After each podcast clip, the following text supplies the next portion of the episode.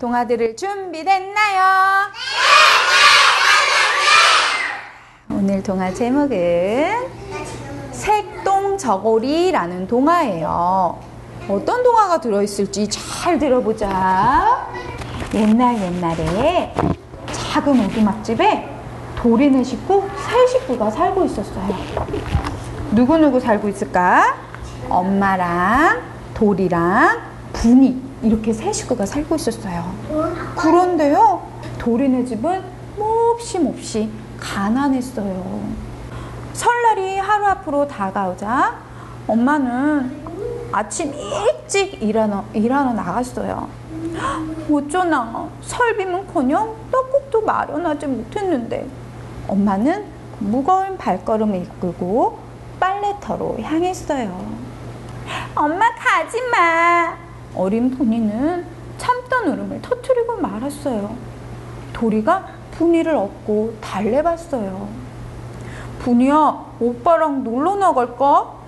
착한 도리는 동생 추울까봐 목도리를 해주고 손을 꼭 잡고 밖으로 데리고 나갔어요.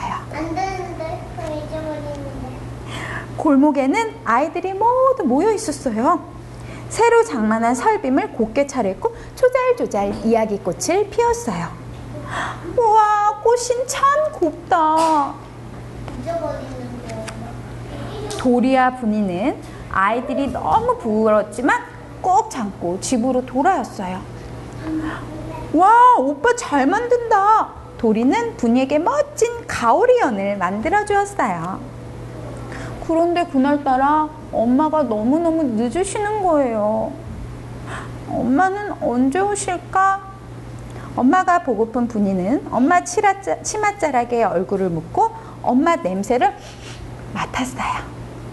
도리와 분이는 밤늦도록 엄마를 기다리다가 그만 쿨쿨 잠이 들었답니다. 엄마는 깜깜한 밤이 되어서야 돌아오셨어요. 이불도 없이 잠든 아이들을 보고 엄마는 마음이 너무나 아팠어요. 아, 내일은 아이들이 손꼽아 기다리던 설날인데 어쩌지? 옳지. 엄마는 삭바느질을 하고 남은 자투리 천들을 모았어요. 엄마 얼굴이 갑자기 보름달처럼 환해졌어요. 왜 그랬을까? 엄마는 자투리 천을 이리저리 맞춰보고 고운 빛을 골라 바, 바느질을 시작했어요. 아주 정성 들여서 밤을 새도록 열심히 바느질을 했어요. 하얀 눈이 소리 없이 내리고 엄마 사랑도 소복소복 쌓였어요.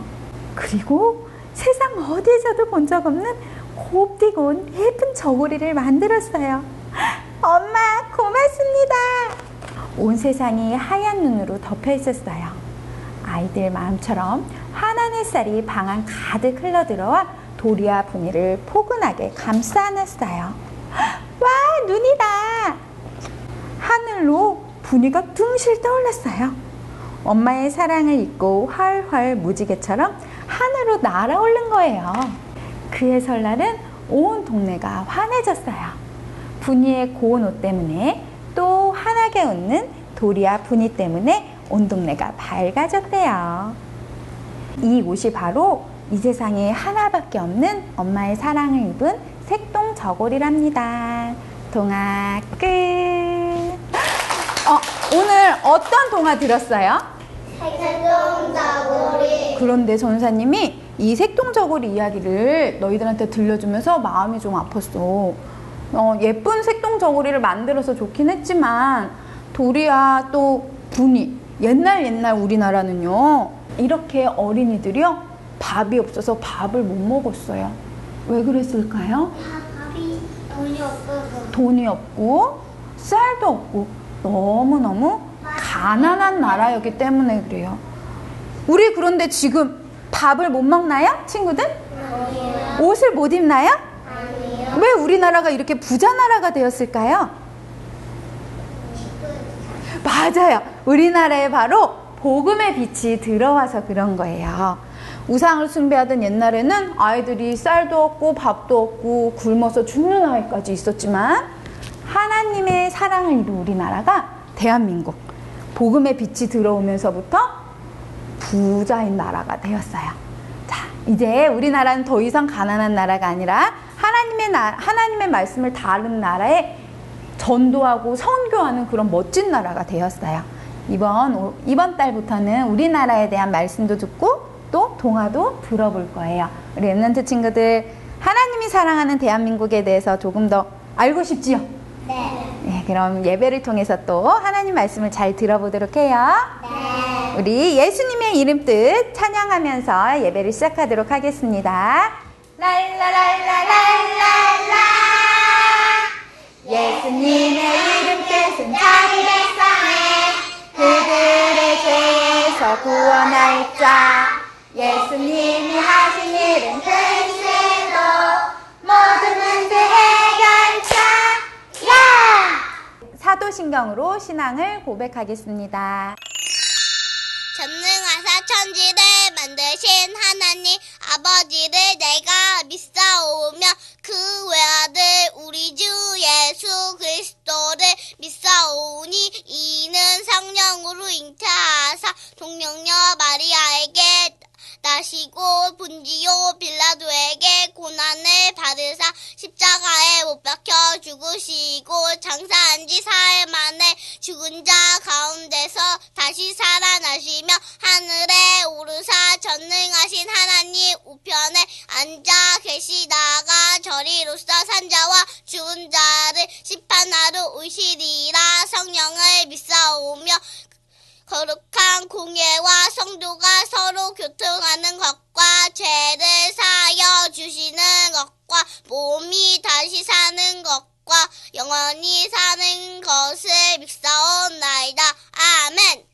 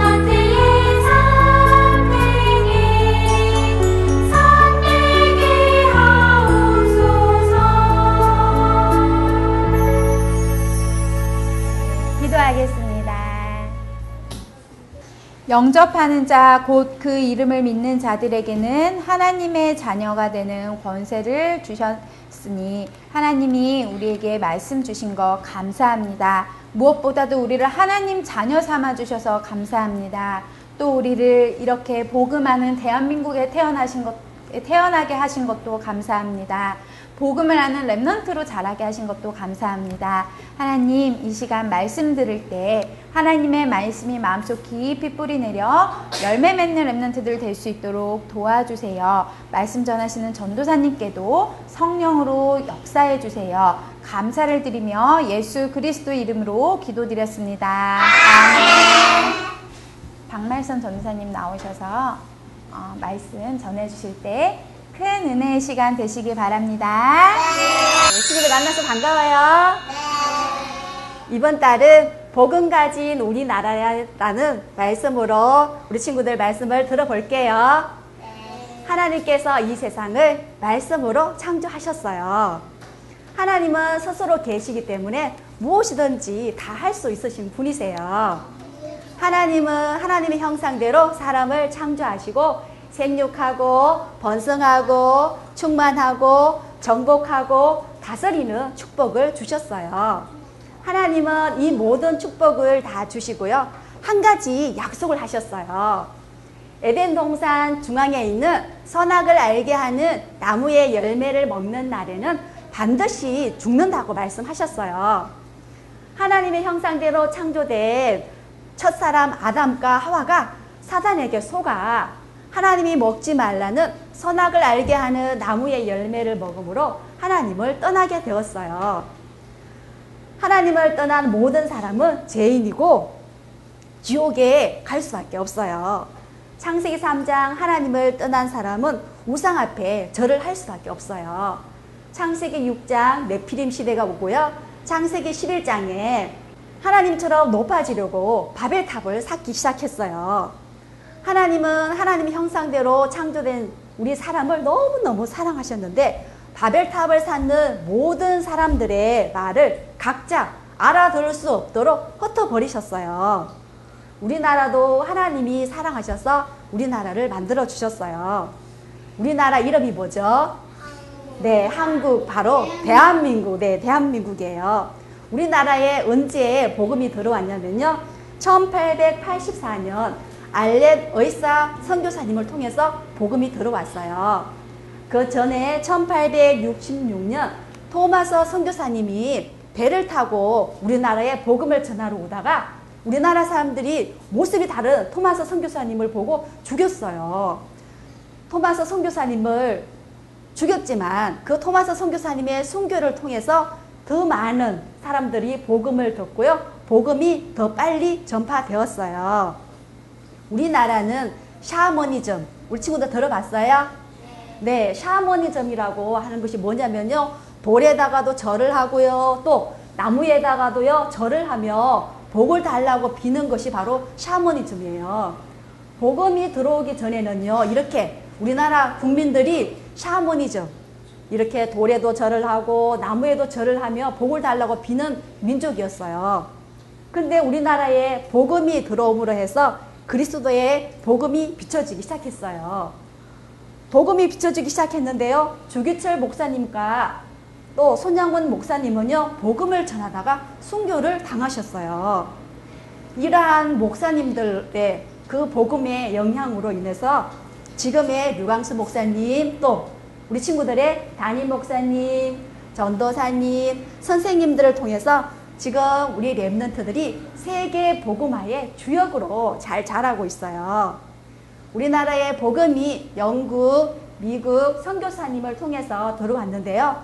지금은 우리나라가 하나님을 알지 못하는 그런 나라에 가서 복음을 전하는 선교하는 나라가 되었어요. 하나님은 몇 분이셔요? 네, 하나님은 한 분밖에 없는데 지금 시대가 많은 사람들이 하나님이 여러 사람이라고 말하는 사람들이 있어요. 남자의 후손이 죄와 저주와 사단을 끊을 수 있을까요? 아니죠. 남자의 후손은 죄와 저주와 사단을 사단에서 해방시킬 수가 없어요. 오직 여자의 후손이신 예수 그리스도만이 우리의 모든 문제를 해결하신 분이세요. 하나님은 지금 또 우주를 움직이고 계시고요. 우리 친구들과 성령으로 함께 하고 계세요. 하나님은 우리의 죄와 저주와 사단의 손에서 해방시키기 위해서 독생자 예수 그리스도를 이 땅에 보내주시고요. 십자가에 돌아가셨다가 3일 만에 부활하셔서 지금 성령으로 우리 친구들의 마음속에 영원히 함께하고 계세요. 우리 친구들 성령 하나님이 언제까지 함께 한다고요? 영원히. 네, 맞아요. 우리 친구들 영원히 함께 하심을 믿으시기 바랍니다. 하나님은 지금 이 시대에 흑암이 가득한 이 시대에 우리 랩런트들을 통해서 세계 복음화 하시길 원하고 계세요. 우리 친구들 이번 한 달 동안 예수 그리스도의 복음의 빛을 비추며 전도하며 선교하는 멋있는 랩런트가 되시기 바랍니다. 네, 기도할게요. 하나님 아버지 참 감사해요. 우리나라에 복음을 전해주시고 저희들 말씀 안에 거하게 하심을 감사드려요. 아직도 하나님을 알지 못하는 많은 사람들에게 예수가 그리스도 모든 문제 해결자 이 복음을 전하는 21세기 복음의 주역으로 잘 자라는 우리 사랑하는 랩런터들 다 되게 해주세요. 감사드리며 예수 그리스도 이름으로 감사기도 드립니다. 아멘. 하나님 말씀 잘 들었어요? 자, 전도사님이 누가 누가 말씀을 잘 들었나 퀴즈를 내볼 거예요. 오늘 말씀에 우리나라에 처음으로 복음을 소개해 주신 분이 나왔는데 기억해요? 네. 누구래요? 토마스 선교사님이 우리나라 처음 와서 복음을 전해 주셨구나. 그런데 우리나라가 어떻게 했대? 토마스 선교사님을? 죽였어요. 그런데 죽었다고 해서 하나님 말씀이 우리나라에 퍼지지 않았을까요? 아니에요. 토마스 선교사님 죽음으로 어떻게 됐대요? 우리나라에 복음이 퍼졌어요. 열매를 맺었지요. 그리고 또 어떤 의사 선생님이 있었는데 우리나라에 복음 전해주러 온 알렉 의사 선생님이 와서 우리나라에 또 복음을 전해주셨대. 우리도 그러면 다른 나라에 가서 복음 서- 복음 전하는 렘넌트 선교사 될 건가요? 네. 그래요. 우리도 다른 나라에 가서 이렇게 어렵고 힘든 나라에 가서 복음의 씨앗을 또 뿌리는 그런 멋진 렘넌트 선교사들이 될 거예요. 어떤 게 복음이에요? 뭐라고 전해야 돼? 가서 따라해보자. 예수는 그리스도 모든 문제 해결자 그렇게 전할 수 있지요? 네, 이제 주기도문으로 예배를 마치도록 하겠습니다. 하늘에 계신 우리 아버지여 이름이 거룩히 여김을 받으시오며 나라가